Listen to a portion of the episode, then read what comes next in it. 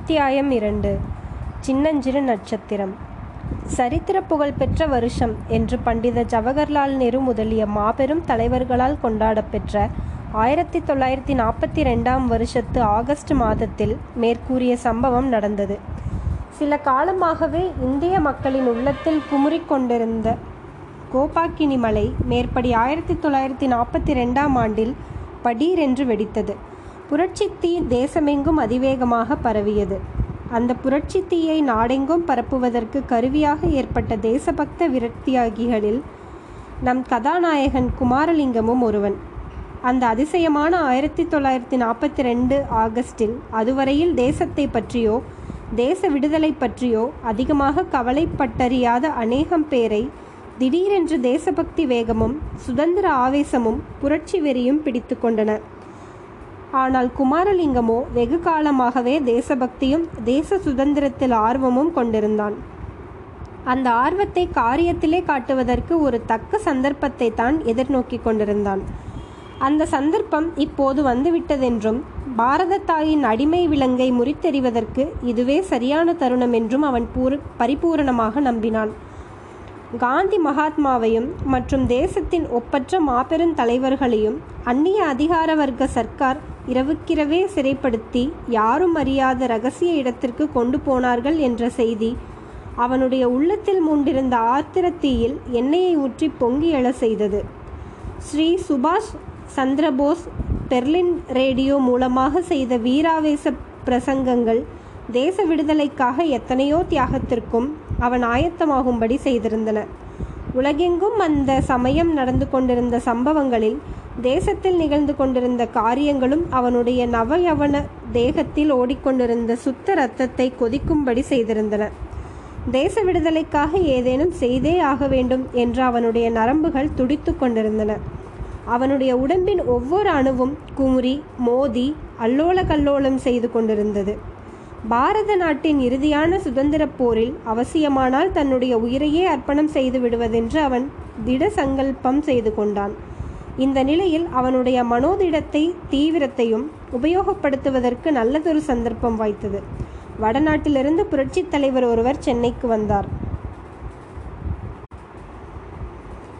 புரட்சி திட்டத்தை மாகாணமெங்கும் அதிவிரைவாக பரப்புவதற்கு அவர் தக்க ஆசாமிகளை தேடிக்கொண்டிருந்தார் மேற்படி தொண்டில் ஈடுபடுவதற்கு குமாரலிங்கம் முன்வந்தான். அவனுடைய பேசி பார்த்து தகுந்த ஆசாமிதான் என்று தெரிந்து கொண்ட தலைவர் தெற்கே பாண்டிய நாட்டிற்கு போகும்படி அவனை பணிந்தார்.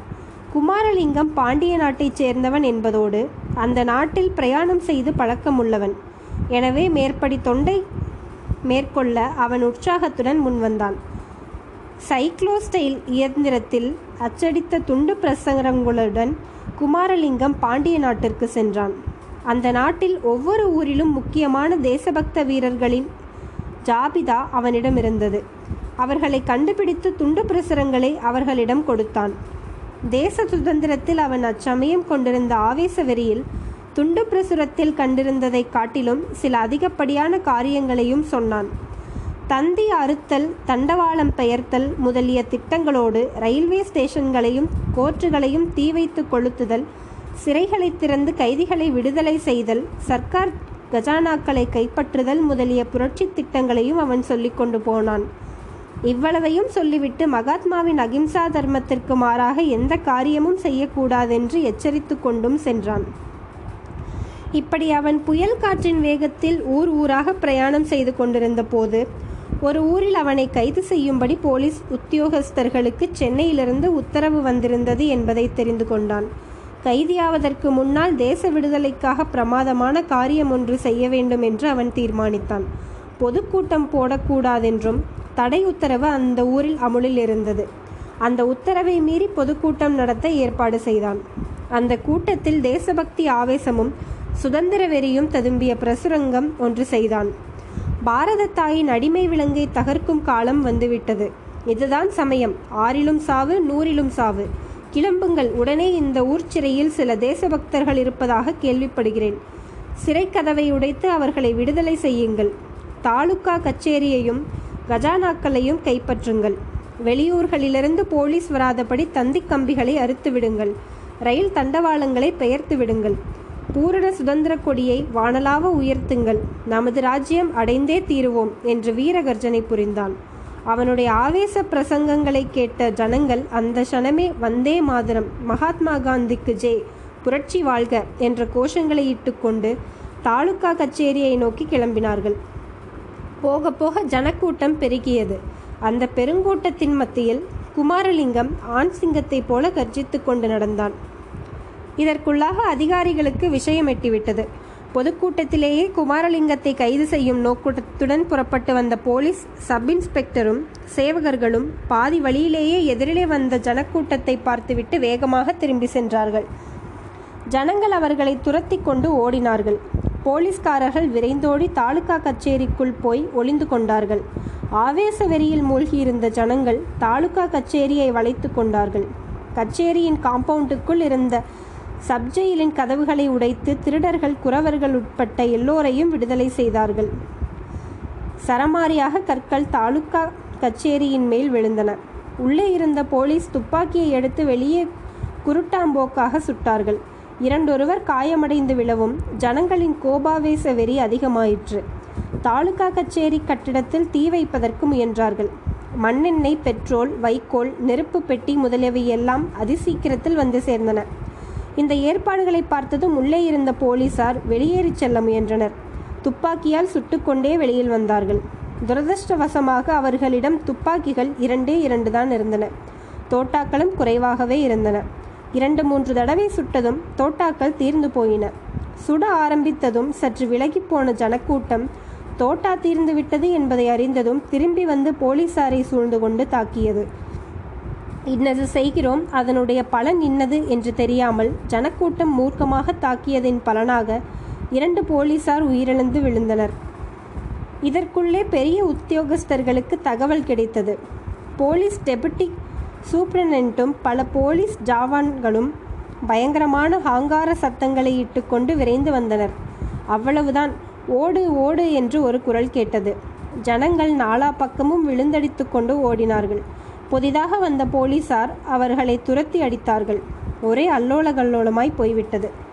வெகு துரிதமாக நடந்த இவ்வளவு காரியங்களையும் குமாரலிங்கம் பார்த்து கொண்டுதான் இருந்தான். போலீசார் இருவர் உயிரிழந்து விழுவதையும் பார்த்தான். தூரத்திலே பெரிய போலீஸ் படை வருவதையும் ஜனங்கள் சிதறி ஓடுவதையும் கவனித்தான். சற்று நேரம் அவனும் ஓட்டம் பிடித்தான். தான் அங்கு நின்றால் கட்டாயம் தன்னை கைது செய்து விடுவார்கள். போலீசார் இருவர் இறந்ததாக தன் மீது கொலை குற்றம் சாட்டினாலும் சாட்டுவார்கள். சப்ஜெயிலில் வைத்து கொடுமை செய்வார்கள். போலீசாரிடம் சிக்கிக் கொள்ளுவதற்கு முன்னால் தேசத்திற்காக எவ்வளவு பெரிய காரியம் செய்யலாமோ அவ்வளவையும் செய்துவிட வேண்டும். இன்னும் சில நாள் தலைமறைவாக தலைமறைவாக இருந்து வேலை செய்தால் ஒருவேளை தேசமெல்லாம் நடக்கும் மகத்தான புரட்சி இயக்கம் வெற்றி பெற்று தேசம் சுதந்திரம் அடைந்தாலும் அடைந்துவிடும். அதை கண்ணால் பார்க்காமல் அவசரப்பட்டு தூக்கு மேடைக்கு போவதால் என்ன லாபம்? எப்படியும் இந்த சமயம் ஓடி தப்பித்துக் கொள்வதுதான் சரி. மின்னல் மின்னுகிற நேரத்தில் இவ்வளவு யோசனைகளும் குமாரலிங்கத்தின் மனதில் தோன்றி மறைந்தன.